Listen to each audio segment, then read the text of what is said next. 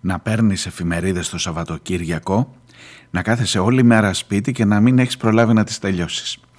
Αξία ανεκτήμητη. Ξεκινούν τώρα οι πίσω σελίδες.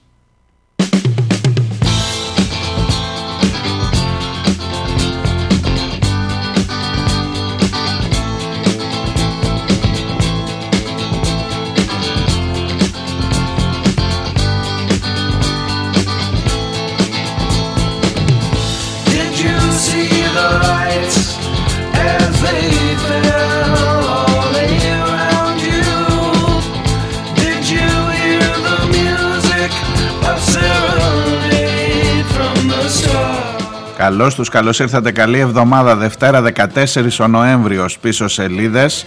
Μάριος Διονέλης στο μικρόφωνο. Around you, we're lost in space and the time is our own. Το παιχνίδι ήταν καλό. Ε, είχαν καλές ευκαιρίες και οι δύο ομάδες. Η ΑΕΚ στο πρώτο ημίχρονο ήταν καλύτερη. Ε, ο Ολυμπιακός στο δεύτερο ημίχρονο έκανε κάποιες ευκαιρίες. Ακυρώθηκε ένα γκολ ευτυχώς νωρίς και όχι στο τέλος, στο 57 ε, και δικαίως ακυρώθηκε και δεν φωνάζουν γι' αυτό. Ε, και τελικά το ντέρμπι Ολυμπιακός ΑΕΚ έληξε 0-0.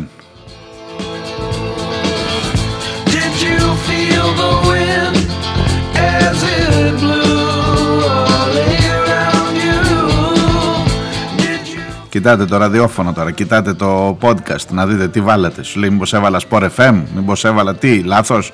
Διονέλης τι έπαθε τώρα και λέει αθλητικές ειδήσεις. Παιδιά, μισό λεπτό. Περάσαμε μια Κυριακή απόγευμα, θα ξεκινήσω από εκεί. Ε, ένα ντεζαβού που λένε και οι Γάλλοι, τα γαλλικά μου ξέρετε δεν. Ε, αυτό το ντεζαβού με το προηγούμενο Σαββατοκύριακο, δηλαδή έχει προηγηθεί αποκάλυψη λίστας, καινούργια λίστα από το ντοκουμέντο. Παρακολουθούμενον ντε, έχει γίνει ο πολιτικός χαμός ε, με αντιδράσεις κλπ. Και δεν έχεις αυτή τη φορά μόνο ένα δημοσίευμα, έχεις 4-5 δημοσιεύματα σε σχέση με τις παρακολουθήσεις. Και το βράδυ της Κυριακής έχει ντέρμπι. Την προηγούμενη εβδομάδα είχε Παναθηναϊκός Ολυμπιακός, τώρα είχε Ολυμπιακός ΑΕΚ. Και θυμάστε τι έγινε την προηγούμενη εβδομάδα. Οπότε έλεγες μεταξύ σοβαρού και αστείου, το έλεγα, το έγραψα και κάπου, μου στέλνει και ο Χρήστος ένα μήνυμα τέτοιο. Ε, μεταξύ σοβαρού και αστείου λες, έτσι και το βράδυ γίνει καμιά στραβοκλωτσιά. Κάνα στραβοσφύριγμα από το διαιτητή, πέφτει η κυβέρνηση. Δεν γίνεται. Δηλαδή, φαντάσου τώρα να δικηθεί ο Ολυμπιακός και να έχει το βράδυ ε, ξανά τον ε, Βρέτζο ή οποιονδήποτε άλλον από τον Ολυμπιακό να λέει για τις παρακολουθήσεις και να, να τελειώσει στην ουσία και μετά θα είχες σήμερα κανονικά συνέντευξη Μητσοτάκη στο Χατζη Νικολάου θα το ξαναζούσαμε όλο δεν, δεν, δεν ξέρεις. ευτυχώς παιδιά το ντέρμπι πήγε καλά Καλά, τέλος πάντων για κανέναν από τους δύο, γιατί κερδισμένος βγήκε ο Παναθηναϊκός, λέει, ε, επειδή είναι πρώτος στη βαθμολογία. Είδατε, σας έπεισα και εγώ με το αθλητικό τώρα. Ε, δεν φωνάζει κανείς. Άντε, η ΑΕΚ λέει ένα πέναλτι θα μπορούσε να έχει δοθεί. Ε, δεν το έδωσε, δεν αυτό. Αλλά τέλος πάντων δεν φωνάζει, κυρίως δεν φωνάζει ο Ολυμπιακός για να θυμώσει ξανά ο Βαγγέλης και να έχουμε το ζήτημα με, το, με τις παρακολουθήσεις να εμπλακεί με το αποτέλεσμα το ποδοσφαιρικό. Και έτσι τη γλιτώσαμε, το γλιτώσαμε το τέλος του ντεζαβού που σας έλεγα. Ντεζαβέ, τώρα θα με διορθώσουν συνέχεια. Λοιπόν, ε, σε όλα τα υπόλοιπα, μέχρι την Κυριακή το απόγευμα, ήταν ακριβώς ίδιο και καλύτερο, μη σας πω το Σαββατοκύριακο, χαιρόσουν να διαβάζεις εφημερίδες.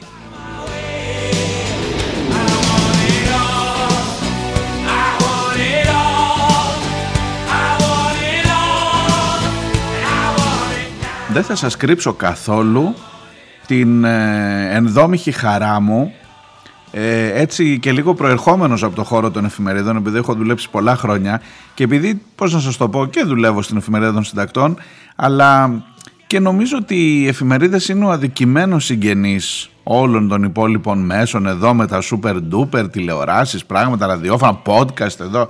Δηλαδή θα μου πεις τώρα ε, διχασμένη προσωπικότητα. Όχι, εσείς καλά κάνετε και ακούτε το podcast, αλλά τις εφημερίδες πρέπει να τις παίρνετε. Και τουλάχιστον αυτό το Σαββατοκύριακο που πέρασε, δεν ήξερες, ήταν ένα Σαββατοκύριακο που μπορούσες να πας στο περίπτερο, να τις μαζέψεις δύο-δύο, δύο τη- το Σάββατο, δύο την Κυριακή, τρει τρεις την Κυριακή και να κάτσεις σπίτι, να μην βγεις έξω παρόλο που είχε υπέροχο καιρό. Δεν το έκανα εγώ, σας λέω ειλικρινά δεν. Αυτό τα διαβάζω μετά από τα δημοσιεύματα, από, τα, από το ίντερνετ. Να είδες πάλι που δεν. Αλλά εντάξει, το χρέος μου το έκανε σε ό,τι αφορά τον έντυπο τύπο και να μην ε, προλαβαίνεις να τις διαβάσεις, να μην προλαβαίνεις να τις ε, ξεφυλίσεις έστω, να δεις ρε παιδί μου εδώ πέρα μη- δεν- είναι καταιγισμός, καταιγισμός πληροφοριών. Βεβαίως το θέμα μας είναι υποκλοπές. Ναι εντάξει υπάρχουν και κάποιες φιλοκυβερνητικές ακόμα, όσες είναι ακόμα φιλοκυβερνητικές, που έχουν πρώτο θέμα τις εξορίξεις και τα πετρέλαια που θα βγάλουμε και ότι θα γίνουμε σε ήχηδες και ότι σε τρία χρόνια θα είμαστε λέει ανεξάρτητοι, θα έχουμε ενεργειακή αυτονομία είπε ο Σκρέκας. Ενεργειακή αυτονομία κύριε Σκρέκα μου μπορεί να έχουμε. Εσείς σίγουρα δεν θα είστε κυβέρνηση από ό,τι φαίνεται. Αλλά σε κάθε περίπτωση σε τρία χρόνια ποιος ή ποιος πεθαίνει. Τώρα τι γίνεται εδώ πέρα. Λοιπόν να τα βάλω σε σειρά. Εφημερίδα συντακτών. Ντοκουμέντο. Μάλλον ντοκουμέντο γιατί από εκεί ξεκινούν οι αποκαλύψεις. Πρώτα να είμαι δίκαιος. Ντοκουμέντο και άλλη λίστα. Και άλλη λίστα. Μέχρι και Μητροπολίτες βρε αθεόφοβοι. Μέχρι και το Μητροπολίτη παρακολουθούσαν. Ε, μέχρι τη φιλενάδα της Μαρέβας. Μήπως πάρει καμιά ε, πληροφορία, τίποτα, μήπως πούνε για καμιά τσάντα, ξέρω εγώ, για κάνα παπούτσι, κάνα ρούχο, το υποτιμώ μάλλον, λέτε. Μέχρι τη Μαρία Σαράφογλου, ρε εσείς, τη Μαρία, το μαράκι, θυμάστε η Μαρία που έλεγε «Μα όλοι, οι κοινο- όλες οι κοινωνικές ομάδες είναι με το ναι». Αυτή γιατί την παρακολουθεί, δικιά μας δεν είναι αυτή, τι, τους δικούς του λέει παρακολουθεί το Σκέρτσο, το Γεραπετρίτη. Τι να σας λέω τώρα, αφήστε. Άμα δεν την είδατε τη λίστα, θα γελάσετε πολύ. Μέχρι τον ιδιοκτήτη λέει ενός ενός μαγαζιού στο Κολονάκι που συχνάζουν οι υπουργοί, παρακολουθούσαν το τηλέφωνο του γιατί ξέρανε ότι εκεί συχνάζουν οι υπουργοί και δεν ξέρεις ότι όλο και κάτι μπορεί να έχει αρπάξει αυτός από τα τραπέζια. Οπότε μπορεί από αυτόν να μάθεις την πληροφορία. Και είμαι με εκείνη τη φωνή του Μητσοτάκη στα αυτιά μου που να λέει Μα νομίζετε κύριε Χατζηνικολάου ότι εγώ έχω χρόνο όταν δεν πάω τριήμερα με ποδήλατα και με μπάνια. Όχι δεν το πω έτσι. Ότι εγώ έχω χρόνο να κάθομαι να ακούω και τον φαντάζομαι πραγματικά ε, εντάξει, ότι δεν τα ακούει ο ίδιος είναι προφανές. Ότι έχεις τους ανθρώπους όμως που μπορούν να το κάνουν και να κάνουν το ξεσκαρτάρισμα και να φτάνει το μπιλιετάκι, τώρα με κοροϊδεύεις. Και βλέπεις εδώ πέρα τους ε, ε, ε, ιδιοκτήτες διαφημιστικών εταιριών, ε, δημοσιογράφους σας είπα, ε, τους υπουργούς, ξανά υπουργούς και συζύγους υπουργών και λοιπόν συγγενών. Ε, ανθρώπους την πρώην λέει σύντροφο, άκου τώρα να δεις, την πρώην σύντροφο του Κώστα Μπακογιάννη, του Δημάρχου Αθηναίων. Διότι σου λέει η πρώην σύντροφος μπορεί να δημιουργεί, να έχει κάποιο λόγο. Δεν ξέρω, δεν μπορώ σπαθώ να μπω στο. Δηλαδή η οικογένεια παρακολουθεί όχι μόνο τις πολιτικές εξελίξεις, παρακολουθεί και τις γκομενοδουλειές και τις, ε, την εξέλιξη των γκομενικών. Ο Κώστας Μπακογιάννης τώρα είναι με τη ΣΥΑ, ξέρετε. Αλλά ε, σου λέει κάτσε ρε παιδί μου, δεν ξέρεις η πρώην τι μπορεί να αυτό. Πάρε μέσα κι αυτή. Βάλε. Για αυτήν είμαι περίεργος, είμαι περίεργος για την πρώην σύντροφο του Κώστα Μπακογιάννη Θέλω να δω, θα, μακάρι να είχαμε πρόσβαση να δούμε τους λόγους εθνικής ασφαλείας που επιβάλλουν την άρση του απορρίτου.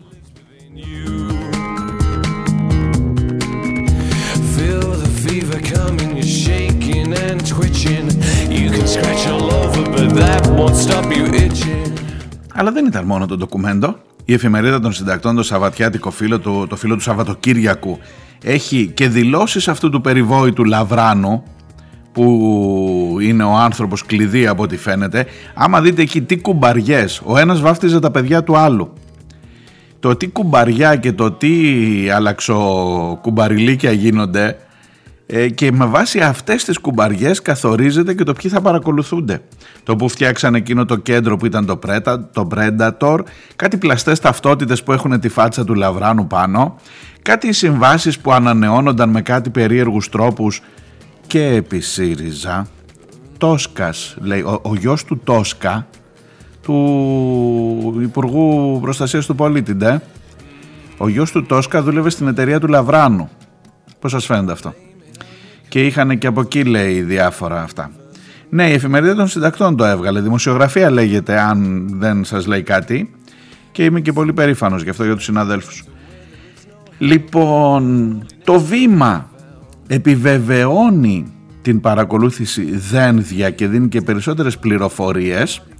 Ο Δένδιας λέει ελπίζω να μην δηλητηριαστεί η πολιτική ζωή. Κρατάει ο Δένδιας είναι η πισινή, είναι το, πώς να σας το πω, η, η, η, πισινή του συστήματος διότι κάποια στιγμή ο Μητσοτάκης θα φαγωθεί. Είναι βέβαιο. Και ο Δένδιας είναι από τους πιο πιθανούς να τον δεις ακόμα και πρωθυπουργό ενδεχομένως. Σήμερα έχει πολιτική γραμματεία, πολιτική, έχει ένα όργανο της Νέας Δημοκρατίας που θα συνεδριάσει και εκεί λέει σήμερα ο Μητσοτάκης πρόκειται, να μιλήσει ε, και να προσπαθήσει να μαζέψει τα σημάδια αυτά. Εν τω μεταξύ αυτοί που θα είναι από κάτω, που θα είναι το Υπουργικό Συμβούλιο, οι νομαρχιακές επιτροπές, η όλο το, το κόμμα, οι μισοί είναι παρακολουθούμενοι. Τι να πας να τους πεις εκεί πάνω τώρα, δεν ξέρω, θα δούμε, θα έχει πλάκα. Dream on, dream on.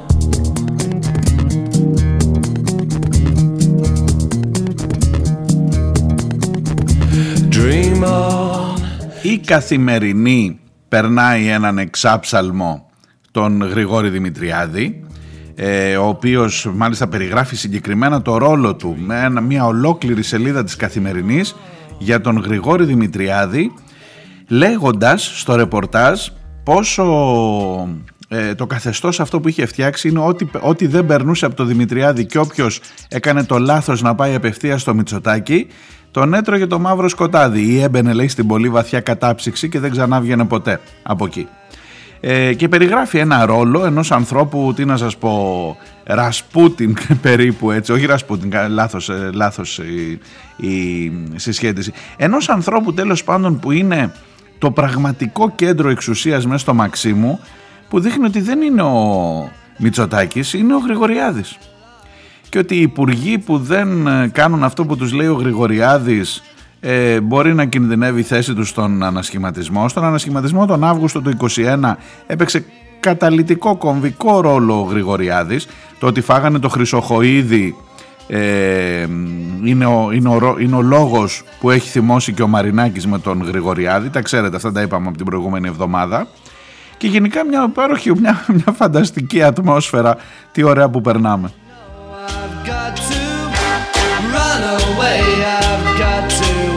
Μέχρι και η αιστεία βρεσείς, η αιστεία του Κοτάκη. Ε, που την έχει πάρει τώρα ο Κοτάκης. Είναι διευθυντής της, ε, είναι στον όμιλο του Φιλιππάκη αν δεν κάνω λάθος, ε, μαζί με τη Δημοκρατία κλπ. Ε, ομολόγια λέει του Μητσοτάκη σε υπουργό του ότι τον παρακολουθούσε επειδή θεωρούσε ότι ρίχνει κάποιους ε, φίλους του, ο Μητσοτάκης, ε, στα θέματα της ενέργειας. Αυτό μάλλον για Χατζηδάκη το βλέπω προς τα εκεί. Ε, ότι το, το, του είπε ναι σε παρακολουθούσα ρε παιδί μου νόμιζα ότι τους δικούς μου τους ρίχνεις και τα λέει αυτά μια δεξιά εφημερίδα μια, εντάξει, συγγνώμη, μια συντηρητική εφημερίδα ε, και μάλιστα ότι υπάρχει και, υπάρχουν συγκεκριμένοι καταγεγραμμένες ομιλίες, πράγματα εδώ. Τι να σας πω, ειλικρινά, να παίρνεις εφημερίδες, να απολαύσεις όλο το Σαββατοκύριακο διαβάζοντας. Μακάρι αν δεν είχες τι άλλο να κάνεις.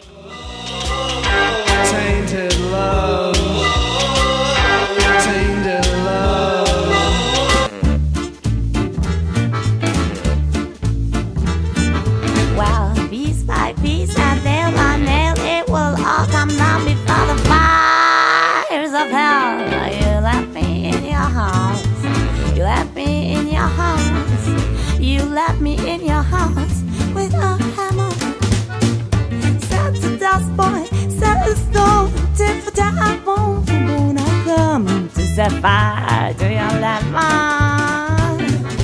Rock that candy shop, rock that candy shop, rock that candy shop, set it on fire. Run away and watch it burn. Smell the ashes in the air. Αλλά αυτή, αυτό το Σαββατοκύριακο πρέπει να σας ομολογήσω ότι έκανα μία... Ε, ε, σας έχω φέρει ένα ηχητικό που το άκουσα και εγώ, θέλω να είμαι δίκαιος, το άκουσα από τα παιδιά της Ελληνοφρένειας, από το Θήμιο και τον Αποστόλη. Και ενώ ήταν γνωστό, ξέρεις καμιά φορά ρε παιδί μου, καλό είναι να, να έχουμε μια συλλογική έτσι σκέψη και να μπαίνουμε, βάλε λίγο εσύ, βάλε λίγο εσύ, ρε, το θυμάσαι το άλλο, το θυμάσαι εκείνο, κάπως έτσι. Τουλάχιστον, τουλάχιστον, όσοι είμαστε ρε παιδί μου σε μία πλευρά που λέμε εδώ αυτό το πράγμα είναι ένα καθεστώς που πρέπει να φύγει, ε, κάποιοι, κάποιοι ακόμα λέμε να φύγει, να φύγει εννοείται. Τι θα γίνει μετά, αυτή θα ήταν μια πολύ σοβαρή συζήτηση, μια πολύ σοβαρή συζήτηση, τι είδους Λέει από το, το 22 γίναν 15.000 παρακολουθήσεις ενώ το 21 γίναν 11.000 παρακολουθήσεις.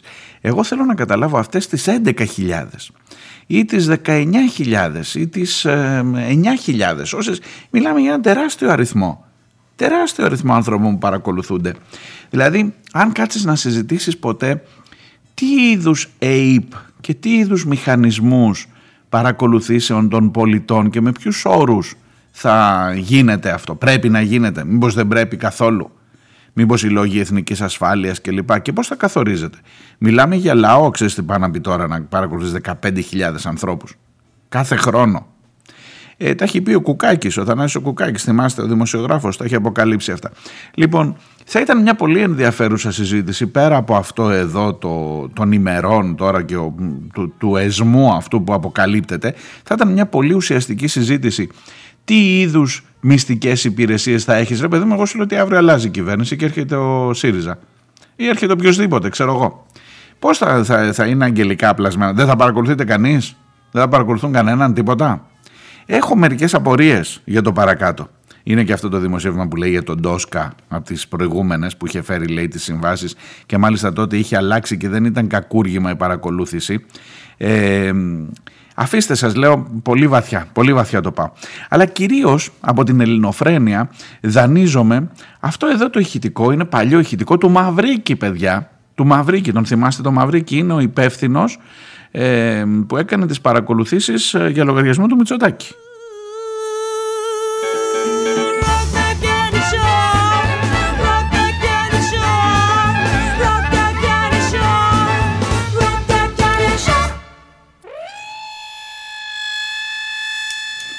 Σιγά. Λοιπόν, ε, αυτό το Μαυρίκι, αν θυμάστε, τις μέρες που αποκαλύφθηκε το σκάνδαλο των παρακολουθήσεων του Κυριάκου Μητσοτάκη, ε, τον ξαναπιάσανε σε ένα βενζινάδικο που τσακώθηκε με κάποιον και τράβηξε όπλο.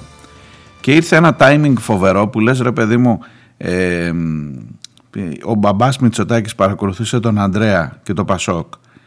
Ε, ο γιος Μητσοτάκης παρακολουθεί τον Νίκο Ανδρουλάκη. Και εκείνες τις μέρες πιάνει το Μαυρίκη που ήταν ο παλιός και κάπως έτσι εγώ έπαθα με έναν κλονισμό. Λέω, τι έγινε, πάλι ο Μαυρίκης, το Μαυρίκη δεν έχει καινούριο. Αλλά τελικά τον είχαν πιάσει για άλλο πράγμα, για την απειλή.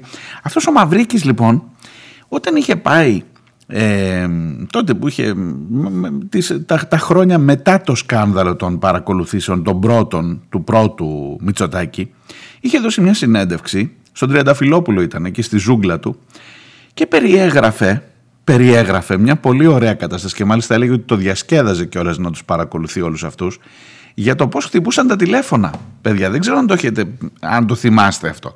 Εμένα μου το θύμισε, σας είπα, η Ελληνοφρένεια και νομίζω εξηγεί πάρα πολλά για το σπίτι που έχει μεγαλώσει ο Κυριάκος Μητσοτάκης. Δηλαδή, μερικά πράγματα καμιά φορά, ξέρεις, μπορεί να, να χρειάζεται να κάνεις άλλου είδους ανάλυση, πέρα από την πολιτική, ε, να, να πας λίγο πιο βαθιά σε παιδικά χρόνια, σε τραύματα. Δεν θέλω να τον δικαιολογήσω, αλλά θέλω να καταλάβετε, θέλω να ακούσετε αυτό το ηχητικό. Δεν είναι μεγάλο, είναι 50 δευτερόλεπτα. Ε, να ακούσετε πώς ακριβώς λειτουργούσε, σε τι σπίτι μεγάλωσε ο Κυριάκος Μητσοτάκης. Και να, να, ακούστε το και μετά έρχομαι, έρχομαι αμέσως. Απέναντι από την 3η Σεπτεμβρίου από το... και είχαμε βάλει εκεί μια γραμμή μέσω της οποίας παρακολουθούσαμε το τριψήφιο του μακάρι του αίμνου του Αντρέα Παπαντρέου. Και επειδή όπως σας είπα το διασκέδαζα είχα φτιάξει ένα μηχανισμό ο οποίος τι έκανε. Ήταν συνδεδεμένος με την υπηρεσιακή γραμμή του ΟΤΕ και με το τριψήφιο. Το τριψήφιο βέβαια ήταν συνδεδεμένο και με μαγνητόφωνο κατέγραφε όλη τη συνομιλία. Όταν ε, καλούσαν ή, ή προσπαθούσαν να καλέσει ο Ανδρέας Παπαντρέου τότε αυτός ο μηχανισμός είχε στη μνήμη του ένα νούμερο το οποίο το καλούσε μέσω της υπηρεσιακής γραμμής του ΟΤΕ. Και αυτό το νούμερο χτύπαγε μέσα στο σπίτι του Μητσοτάκη. Ο οποίος σήκωνε το ακουστικό και άκουγε. Πώς λέγεται,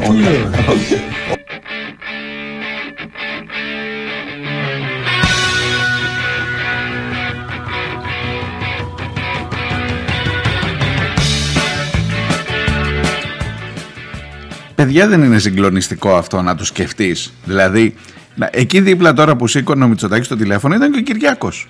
Η Ντόρα, τα παιδιά, ρε παιδί μου, μικρά. Ε, ο Κυριάκος είναι και ο μικρότερος από όλους. Δηλαδή, δες το λίγο. Είναι ένα τηλέφωνο σε ένα σπίτι. Δε- Κάντο λίγο δικό σου. Κάντο λίγο δικό σου, σε παρακαλώ.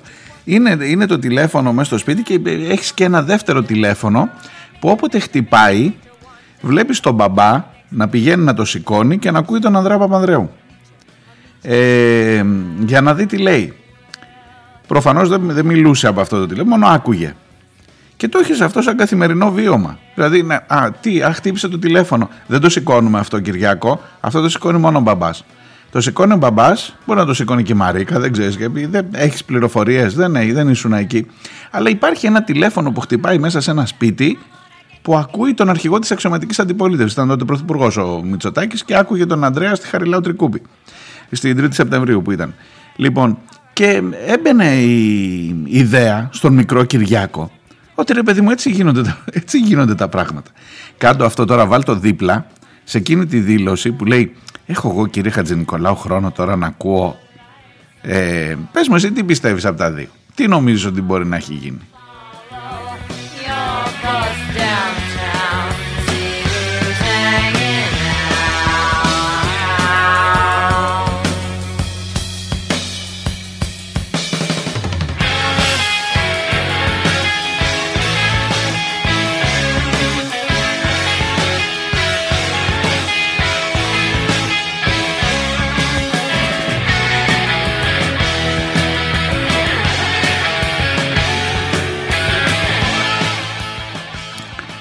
Το χούι παιδιά δεν αλλάζει και άμα έχεις μάθει έτσι από μικρός δεν βγαίνει. Δεν βγαίνει. Πρώτα βγαίνει λέει η ψυχή και μετά το χούι.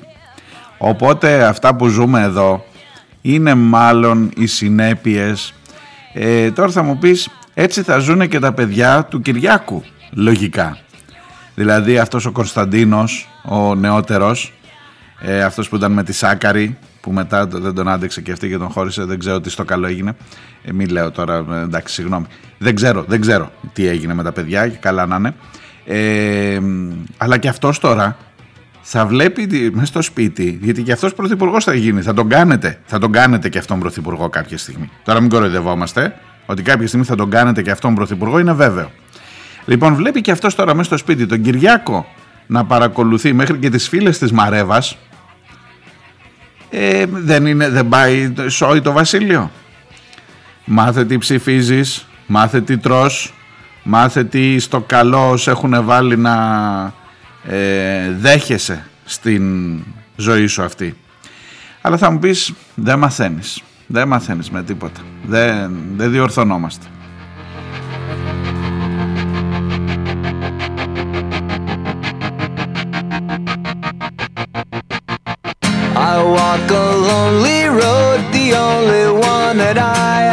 Ever known. Don't know where it goes, but it's home to me, and I walk alone.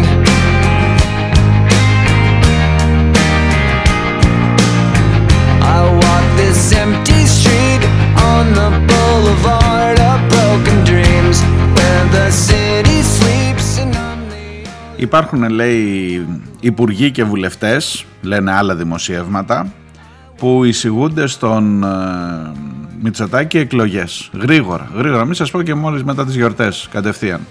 Δεν ξέρεις τι μπορεί να σου προκύψει. Σας έχω πει μην απομακρυνθείτε πολύ από τον τόπο που ψηφίζετε. Αν δηλαδή έχετε αποφασίσει να στείλετε ένα μήνυμα για όλα αυτά που ζουνε, που ζούμε, που ζείτε, που ζούμε όλοι μαζί. Ε, μην απομακρυνθείτε πολύ από εκεί που στείνεται η κάλπη της περιοχής σας. Ε, μ, έχουμε και ορόσημα μπροστά. Θα μιλήσει λέει στις 20 Νοεμβρίου. Τώρα το Σαββατοκύριακο το επόμενο. Αυτά θα έχουμε να ασχοληθούμε τώρα το άλλο Σαββατοκύριακο. Θα μιλήσει ο ε, Κώστας Καραμανλής ξανά στην παρουσίαση του βιβλίου του Μανώλη Κοτάκη που σας έλεγα από την ε, Εστία Οπότε βάλτε το στο καλεντάρι σας διότι θα έχουμε θέματα μετά την... Και έχουμε και στις 7 Δεκεμβρίου ε, εγγένεια του Ιδρύματος του Αντώνη Σαμαρά. Ι- Ίδρυμα Αντώνη Σαμαράς. Θα έχει και τέτοιο ίδρυμα η χώρα, παιδιά. Ναι, το ζήσαμε και αυτό. Θα, ζη- ζήσαμε να το δούμε και αυτό. Και εννοείται ότι στα εγγένεια του Ιδρύματος Αντώνη Σαμαρά, ποιος θα μιλήσει, ο Αντώνης Σαμαράς. Έχουμε δουλειά, έχουμε δουλειά. Πάρτε popcorn, διάλειμμα και έρχομαι σε λίγο.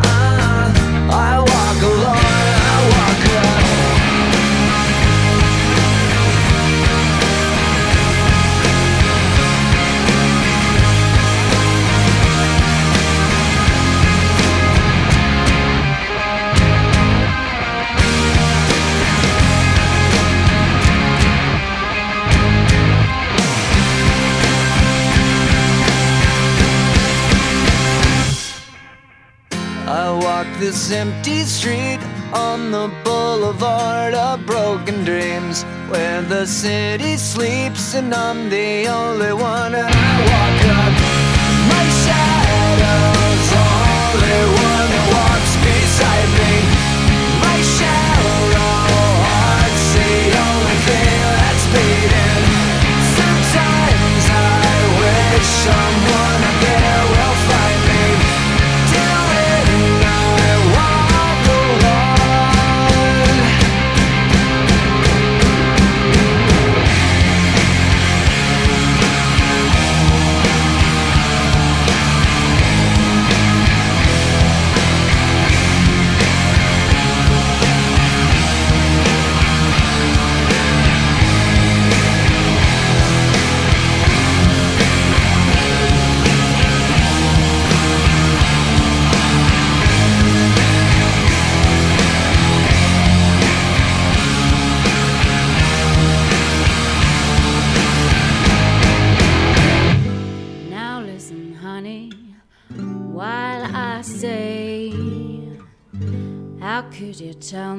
that you're going away? Don't say that we must part. Don't break your baby's heart. You know I loved you true for many years. Loved you night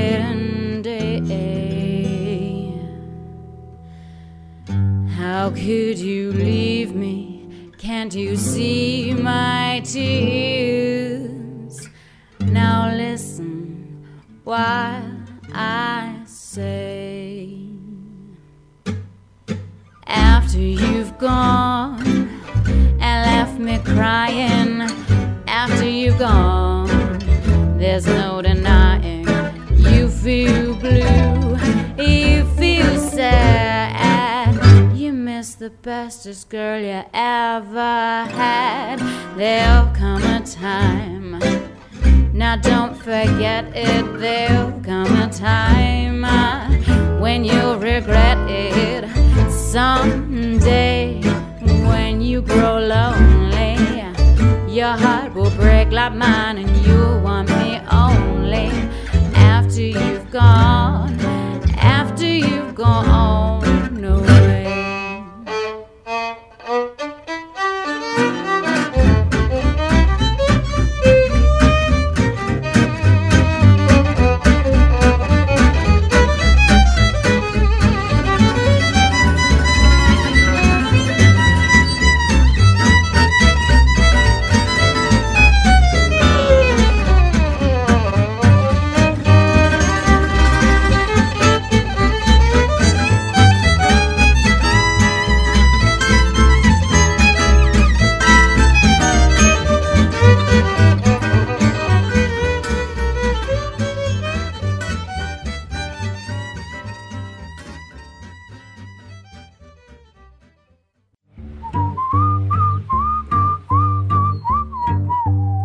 Γιατρέ, ο άντρας μου, ανησυχώ. Μιλήστε μου.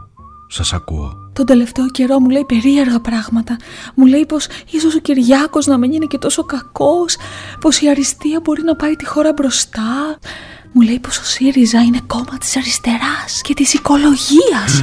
Τα βράδια πετάγεται ιδρωμένος και μονολογεί «Πασόκ, σώσε μας!» Πάρτε αυτό. Θα τον βοηθήσει. Πίσω σελίδες. Μία ώρα κάθε μέρα. Δευτέρα με Παρασκευή. Όλα θα πάνε καλά. I see my redhead mess tear shed queen be Miss Squeeze. Πίσω σελίδες.gr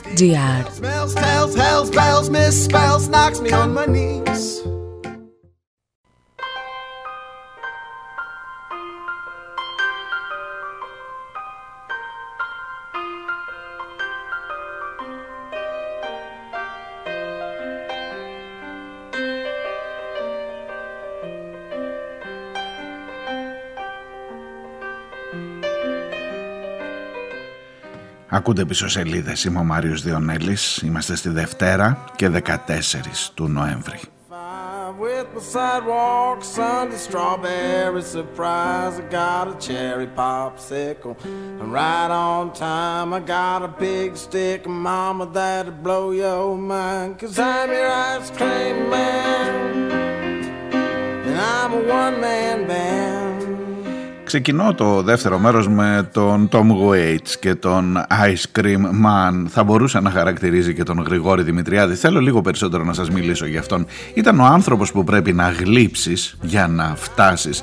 Είτε για να γίνεις υπουργός, είτε για να μείνεις υπουργός, είτε για να δεις τα θέματάκια σου να προχωρούν σε αυτόν εδώ τον τόπο.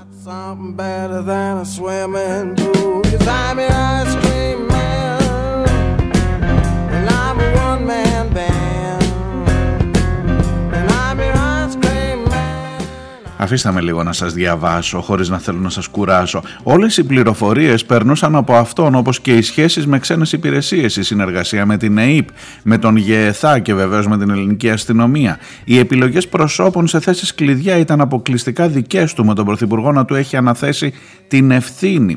Δημιούργησε ένα τσαρικό σε εισαγωγικά όπου όποιος δεν περνούσε από το δικό του κανάλι και επιχειρούσε αδιαμεσολάβητα να απευθυνθεί στον Μητσοτάκη είτε κινδύνευε με καρατόμηση είτε κατέληγε στο βάθος της κατάψυξης. Η παντοδυναμία του ήταν απόλυτη καθώς μάλιστα στένευε ο κύκλος εμπιστοσύνης του Πρωθυπουργού συχνά λόγω δυσφημιστικών πληροφοριών που του διοχετεύονταν εναντίον προσώπων του ευρύτερου περιβάλλοντος του.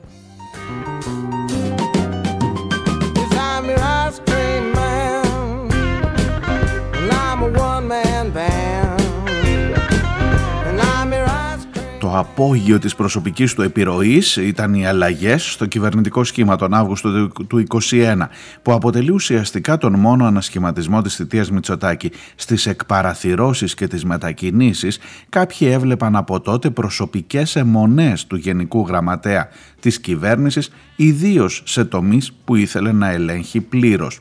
Στο Μαξίμου αλλά και στην κυβέρνηση εδρεώθηκε η πεποίθηση ότι ο Γρηγόρης καθαρίζει, αλλά όποιος τα βάζει μαζί του χάνει πανηγυρικά. Οι ελάχιστοι υπουργοί και στενοί συνεργάτες του Πρωθυπουργού που ψέλισαν κάποιες αντιρρήσεις για τον τρόπο λειτουργίας του κατάλαβαν ότι έβρισκαν απέναντί τους κλειστές πόρτες.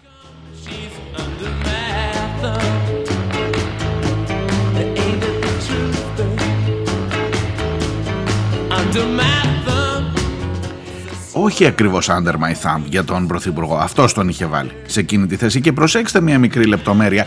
Δεν τα λέει αυτά ένα έντυπο αντιπολιτευόμενο, τα λέει καθημερινής σε ένα ρεπορτάζ του Σταύρου Παπαντονίου, οποίο έχει, το οποίο έχει τίτλο ε, για τον ε, Δημητριάδη, ο κλειδοκράτορας, ο πρώην κλειδοκράτορας του Μαξίμου και προφανώς η πτώση ενός κλειδοκράτορα για να είμαι ακριβής αυτή είναι η...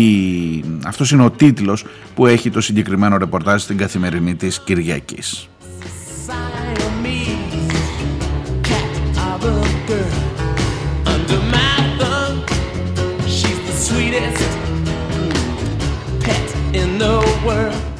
Βεβαίως για να μην νομίζετε ότι και εγώ έτσι εθεροβατό αν μπορώ να πω τέτοια λέξη. Ε, ότι ξαφνικά ας πούμε ο χώρος του τύπου άλλαξε και λέει τις αλήθειες. Δηλαδή ό,τι είναι να πάρετε εφημερίδες να διαβάσετε όλη την αλήθεια. Ε, ψυχραιμία, ψυχραιμία, ψυχραιμία.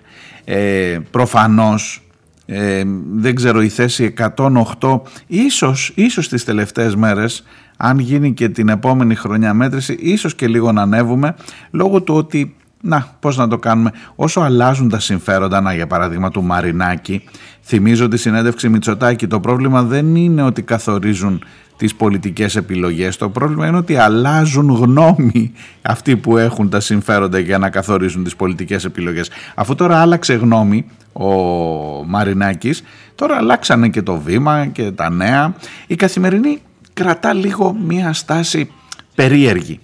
Δηλαδή, ίσως να δείτε μερικά δημοσιεύματα σαν αυτό που σας διαβάζω, θα δείτε όμως ότι δεν πολύ προβάλλονται ούτε στις εξωτερικές σελίδες, ούτε και στο site της ε, εφημερίδας για κάποιους ε, περίεργους λόγους. Και μάλιστα στην ε, κυριακάτικη έκδοση που μας πέρασε υπήρχε και ένα άλλο πρωτοφανές περιστατικό σε ό,τι αφορά τον τύπο στην Ελλάδα. Sí.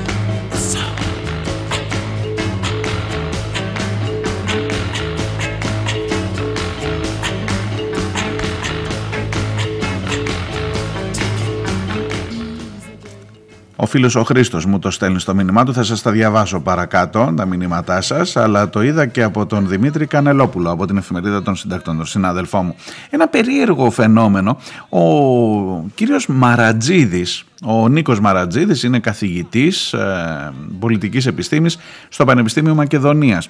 Είναι αυτός που, εν πάση περιπτώσει, για διάφορες απόψεις του μπορεί να συμφωνείς, να διαφωνείς, αλλά εδώ γράφει ένα κείμενο στην καθημερινή της Κυριακής το τιτλοφορεί η μοναξιά του αντιφρονούντος και περιγράφει στην ουσία υιοθετώντας τις ε, καταγγελίες του Τάσου Τέλογλου περιγράφει τη διαδικασία του να είσαι εκτός ενός καθεστώτος το πώς ακριβώς ένα καθεστώς μπορεί να σε κάνει όχι μόνο να μην διαμαρτύρεσαι, αλλά να το υπερασπίζεσαι κιόλας σε μια, ε, με ένα σκεπτικό που ξεκινά να φανταστείτε από την Ανατολική Γερμανία και τη στάζει και φτάνει μέχρι τις παρακολουθήσεις της τωρινές. Έχει ένα ενδιαφέρον αν θέλετε να το βρείτε. Αυτό είναι στο site της Καθημερινής η μοναξιά του αντιφρονούντος. Εκείνο που έχει μεγαλύτερη σημασία είναι η σημείωση στο τέλος.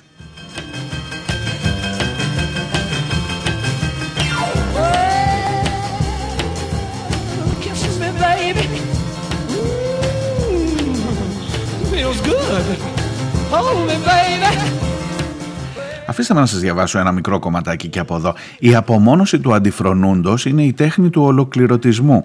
Αντίθετα από αυτό που νομίζουν πολλοί, τα ανελεύθερα καθεστώτα που μακροημερεύουν δεν στηρίζονται στην κτηνόδη βία αλλά στις εσωτερικευμένες αναστολές και στον κομφορμισμό των ανθρώπων, στην αποδοχή της πλειονότητας πως αυτό που βιώνει είναι μια κανονική σε εισαγωγικά κατάσταση που συμβαίνει και αλλού. Θυμάστε το σε όλη την Ευρώπη έχει παρακολουθήσεις, θυμάστε το σε όλη την Ευρώπη έχει πανδημία και πεθαίνουν, θυμάστε το σε όλο τον κόσμο έχει οικονομική κρίση. Λοιπόν, που συνέβαινε και παλιά και εν τέλει όποιος κάθεται ήσυχα δεν έχει να φοβάται τίποτα, σε εισαγωγικά ξανά. Η εξέβρεση πρόθυμων και ικανών συνεργατών που θα αναλάβουν το επικερδές έργος, έργο της διαπόμπευσης των αντιφρονούντων προκειμένου να αποξενώσουν την κριτική από, το, από τα νοήματά της είναι επίσης τέχνη. Ακούτε κύριε Δημητριάδη.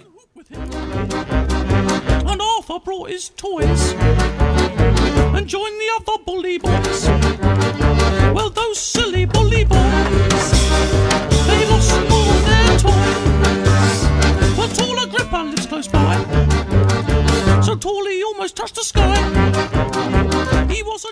Και εδώ έρχονται οι Tiger Lilies με τα Bully Boys να κουμπώσουν μια χαρά.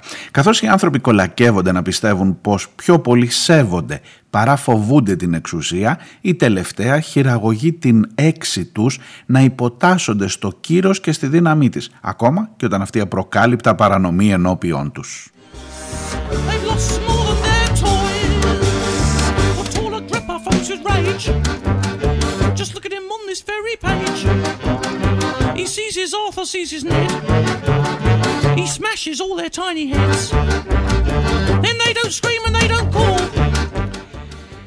Το πιο, μη στο το διαβάσω τώρα όλο, Αν σας παρακαλώ αν θέλετε ψάξτε το βρείτε το να το διαβάσετε. Το, αυτό που θα διαβάσετε στο τέλος του κειμένου υπάρχει μια γραμμούλα που λέει το κείμενο εκφράζει την προσωπική άποψη του αρθρογράφου με την οποία η ΚΑΠΑ, η καθημερινή δηλαδή, διαφωνεί.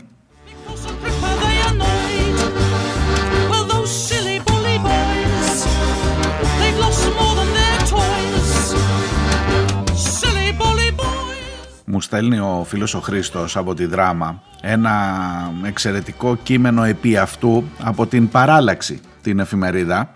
Ε, εξαιρετική δουλειά η Παράλαξη, χρόνια τώρα στη Θεσσαλονίκη που λέει ποια είναι αυτή η κάπα που διαφωνεί; Καταρχάς από πότε οι εφημερίδες όταν ε, πότε σταματήσαμε να λέμε ότι ρε παιδί μου θα γράψει κάτι δεν, δεν- και μόνο που έχει την υπογραφή του ενός ανθρώπου και μάλιστα ενός ανθρώπου που δεν είναι υπάλληλος της εφημερίδας, συνεργάτης είναι, ε, δεν είναι δημοσιογράφος ο άνθρωπος, από πότε δεν είναι αυτονόητο ότι τα κείμενα εκφράζουν τις απόψεις του συντάκτη τους και πρέπει η εφημερίδα την ώρα που το δημοσιεύει αντί να ψάξει και να βρει την άλλη εβδομάδα ρε παιδί μου στο άλλο Κυριακάτικο ή έστω τη Δευτέρα που θα ξανα, τη- την Τρίτη συγγνώμη γιατί η καθημερινή δεν βγαίνει τη Δευτέρα. Ε, να, να έχει ένα κείμενο απάντησης σε αυτό. Από πότε οι εφημερίδες γράφουν από κάτω διαφωνούμε με αυτό που, γρα, που σας ε, τυπώσαμε να διαβάσετε. Είναι μια πολύ ενδιαφέρουσα εξέλιξη αυτή. Έτσι, όσοι κοιτάμε λίγο τα θέματα τα του τύπου, ε, έχει κάτι, κάτι σημαίνει, κάτι σημαίνει. Μπορεί να σημαίνει ότι κοίταξε να δεις, έχουμε ρίξει ένα χέσιμο στο Γρηγοριάδη με το ρεπορτάζ αυτό, αλλά να ξέρεις ότι α, έχουμε και κάποιες πιθανότητες να τα ξαναβρούμε ή ότι τέλος πάντων είμαστε και λίγο από εδώ, είμαστε και λίγο από εκεί. Α, Αυτό θα καταλάβαινα εγώ από την στάση αυτή. Και επίσης στο κείμενο του, Χρούς- του Χρήστου Ωρεόπουλου από, το, από την παράλαξη ε, με τον τίτλο «Ποιοι είναι η ΚΑΠΑ» βάζει και το ερώτημα ποιο υπάρχει μια ομάδα σύνταξης, δηλαδή όταν λέει η ΚΑΠΑ διαφωνεί βάζει και όλους τους υπόλοιπους συντάκτες ή το διευθυντικό δικαίωμα του Αλέξη Παπαχελά ο οποίος σας θυμίζω ήταν επίσης στους παρακολουθούμενους ε, φτάνει να εκφράσει όλη την εφημερίδα για ένα άρθρο. Έγινε κάποια σύσκεψη για το αν διαφωνούν. Θα μου πεις ψηλά γράμματα τώρα και μ, εντάξει τώρα που κόλλησες ε, θα σας πω ότι από τέτοια μικρά πραγματάκια καθορίζεται μάλλον και η θέση της ελευθερίας, η θέση της χώρας επί της ελευθερίας του τύπου. marihuana que fuma. La cucaracha, la cucaracha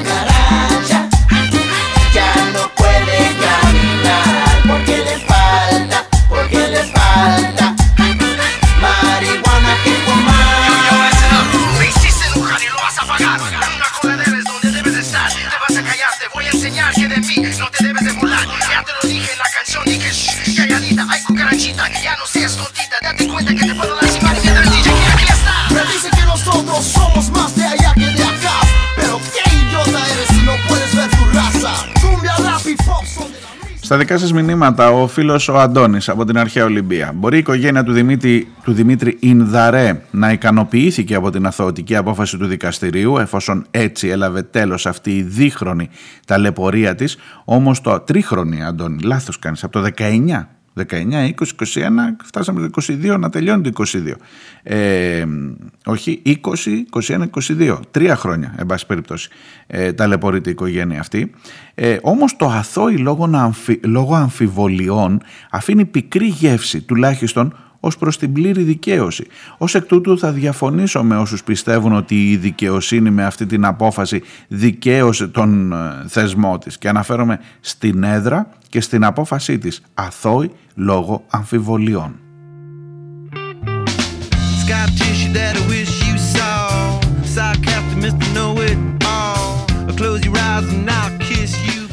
Το ίδιο βέβαια δεν ισχύει και για την εισαγγελέα, η οποία ξεκάθαρα και μετά από τις αντιφάσεις των μαρτύρων κατηγορίας και την προβολή βίντεο που απεδείκνυε την αθωότητα των κατηγορουμένων, έλαβε θέση υπέρ της αθωότητάς τους χωρίς αμφιβολίες. Για να δούμε τώρα θα υπάρξουν συγνώμες εκ μέρους της πολιτείας ή θα καλυφθούν πίσω από το αθώη λόγο αμφιβολιών. Φυσικά, υπόχρεα συγνώμης είναι και τα μέσα ενημέρωσης, τα οποία σαν πιστά οικόσιτα της αυλής του Μαξίμου διέσυραν επιμέρες τη συγκεκριμένη οικογένεια. this lonely view. And with the birds we share this lonely view.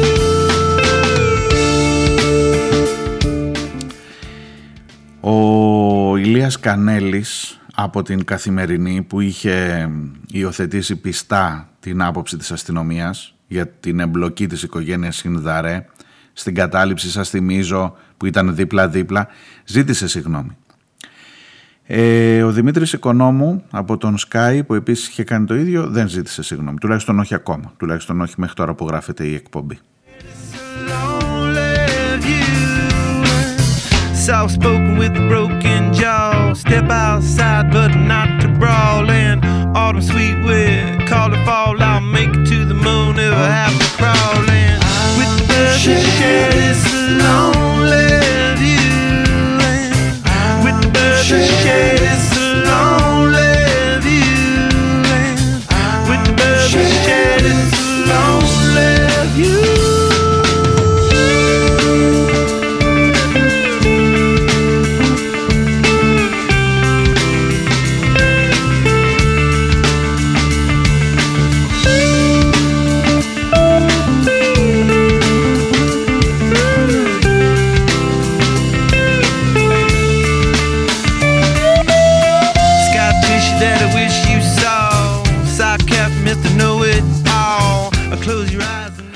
Ο φίλος ο Ηλίας μου γράφει ε, τελικά Μάρια μου λέει τυχαίνει καμιά φορά να γίνεις αγγελιοφόρος και ευχάριστον ειδήσεων. Λέω και εγώ όπ, τι καλό είπα. Οπότε λέει από το 2025 θα κατεβαίνουμε όλοι για δουλειά στα πετρέλαια. Πάλι αμάζευτες θα μείνουν οι ελιές στην Κρήτη. Οπότε τη δεύτερη απόπειρα διασκευής μετά τον χειριστή στη φάμπρικα που έκανε ο Ηλίας θα την κάνω ως εργάτης στα πετρέλαια της Κρήτης εκτός αν με προλάβει στη στροφή πάλι ο Αργυρός. Αν ανοίξουν μου λέει 400.000 θέσεις για τις εξορίξεις για την καλλιέργεια και διανομή σανού θα δημιουργηθούν τουλάχιστον 4 εκατομμύρια θέσεις εργασίας.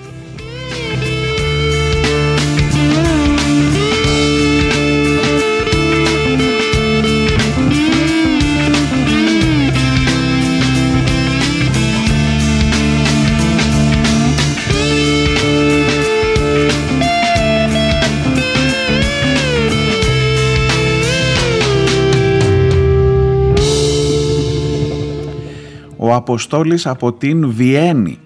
Μου λέει, έλεγες για εκείνους που κατηγορούν τους άλλους που δεν θέλουν την ανάπτυξη και την πρόοδο για την εκπομπή της Παρασκευής, προφανώς για τα πετρέλαια κλπ. Με αγάπη μου λέει μια λύση από την κοινωνική και αλληλέγγυα οικονομία και μου στέλνει ένα ε, βιβλίο από, το, από την πλατφόρμα openbook.gr. Ε, Ευημερία χωρίς ανάπτυξη είναι ο τίτλος του βιβλίου και μ, σου υπόσχομαι να το δω τουλάχιστον να το δω διαγωνίως γιατί καταλαβαίνεις ότι είναι πάρα πολύ φορτωμένη ε, ε, φορτωμένο το πρόγραμμα αλλά νομίζω ότι γενικά η ευημερία χωρίς αυτό εγώ την ανάπτυξη τη βάζω σε πάρα πάρα πάρα πολλά εισαγωγικά Dann legen wir uns nackt in den Schnee. fare Το κείμενο, το πλήρες τίτλος, ο πλήρης τίτλος του βιβλίου είναι «Ευημερία χωρίς ανάπτυξη, προτάσεις για έναν άλλο κόσμο από κοινού» και είναι εισηγήσεις από το τριήμερο φόρουμ, πολιτικό εργαστήριο, ε, στο Εθνικό Μετσόβιο Πολυτεχνείο, στη Σχολή Αρχιτεκτόνων τον Φεβρουάριο του 2015, εκδόσεις Ηλιόσπορη. Και βεβαίως με την ευκαιρία να σας πω μια καλή κουβέντα για το Open Book, το οποίο είναι μια εξαιρετική δουλειά και μπορείτε να βρείτε ε, χιλιάδες τίτλους βιβλίων διαθέσιμους να τους διαβάσετε επί τόπου ή να τους κατεβάσετε στον υπολογιστή σας. Μια εξαιρετική δουλειά και μάλιστα ενός πολύ καλού φίλου του Γιάννη.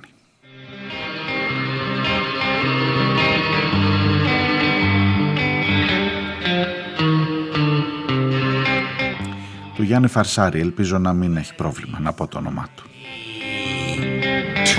Gekommen ist,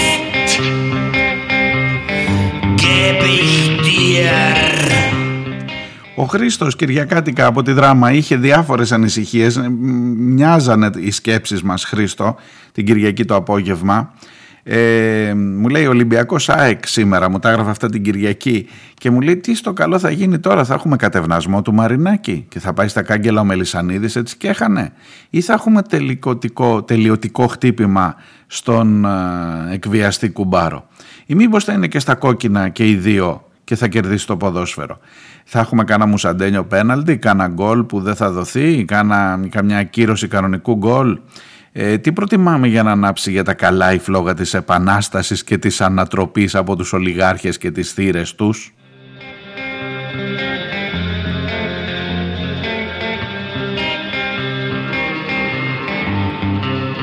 Τελικά Χρήστο την γλιτώσαμε, τουλάχιστον για αυτή την αγωνιστική. Για αυτή την αγωνιστική. Στην άλλη δεν ξέρω, πρέπει να δω το πρόγραμμα. Θα πρέπει τις Παρασκευές να κοιτάζω να δω τι μάτς έχει το Σαββατοκύριακο, να ξέρω τι να, τι να περιμένετε κι εσείς δηλαδή να σας ειδοποιώ.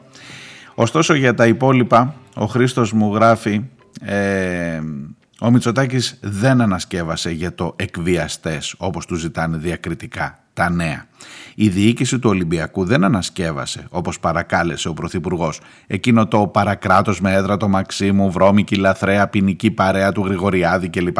Ο γκουρού των ΣΛΑΠ, ΣΛΑΠ είναι οι αγωγές κατά των δημοσιογράφων, Δημητριάδης, παρότι σε ζωντανή σύνδεση τον αποκάλεσαν πρωταγωνιστή οργανωμένου εγκλήματος, παραμένει εκπληκτικά ψύχρεμος, δεν έχει κάνει την παραμικρή δήλωση, την παραμικρή προσπάθεια άμυνας και που να δεις τώρα Χρήστο και με αυτά που του γράφει η καθημερινή την Κυριακή.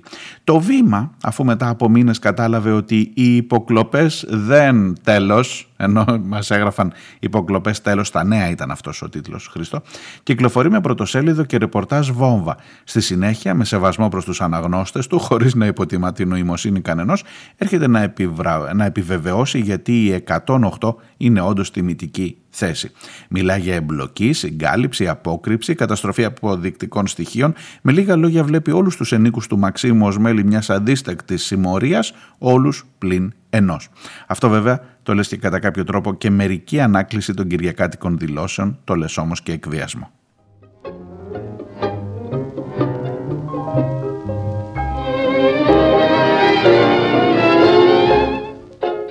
Και επειδή όλοι αυτοί ψιλοβαριούνται τόσο στο να προβούν στις αυτονόητες μηνύσεις όσο και στο να εξτομίσουν τη λέξη συκοφαντία για τις μεταξύ τους διαρροές, ε, διαφορές, μήπως κάνα εισαγγελέας, αν μπορεί, αν έχει χρόνο, αν θέλει ρε παιδί μου στην τελική κοινός παρανομαστής όλων αυτών, η, η φράση ενός γνωστού στιχουργού. Και σε εισαγωγικά, εμείς τις ίδιες αρχές και αξίες της φιλελεύθερης δημοκρατίας υπηρετήσαμε εξ αρχής και σε αυτές θα επιμείνουμε.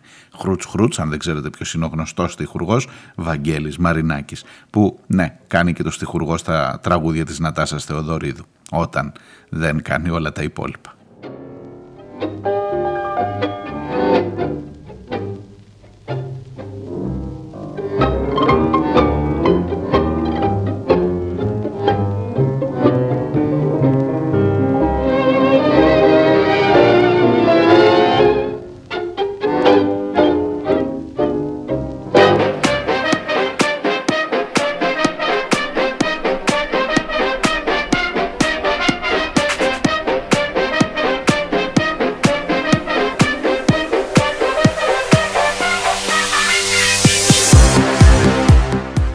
Σκέφτομαι πώς να τελειώσω αυτή την εκπομπή.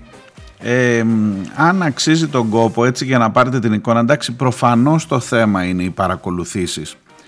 Ε, σε εκείνη την, ε, τη, τη, την περιγραφή που έκανε ο Μαυρίκης για το πώς ακριβώς ήταν το σπίτι Μητσοτάκη που χτυπούσε το τηλέφωνο και το σηκώνανε να ακούσουν τον Αντρέα να έρθεις από εκείνα τα χρόνια στα τωρινά χρόνια για να δεις την ανασφάλεια νομίζω η λίστα, η δεύτερη λίστα Βαξεβάνη. Και με αυτό θα τελειώσω να σας την διαβάσω τουλάχιστον ε, διαγώνια. Ε, δείχνει την ανασφάλεια ενός καθεστώτος που παρακολουθεί τους δικούς του. Τους δικούς του ρε εσείς, όχι τους αντιπάλους. Καλά ο Μητσοτάκης ο, ο παλιός να παρακολουθούσε τον Αντρέα Γιώργος Γεραπετρίτης, Άκης Κέρτσος, Νίκος Παπαθανάσης, αναπληρωτής Υπουργός Ανάπτυξης, Μιλτιάδης Βαρβιτσιώτης, ο αναπληρωτής Υπουργός Εξωτερικών, μαζί με το Δένδια και τους δύο.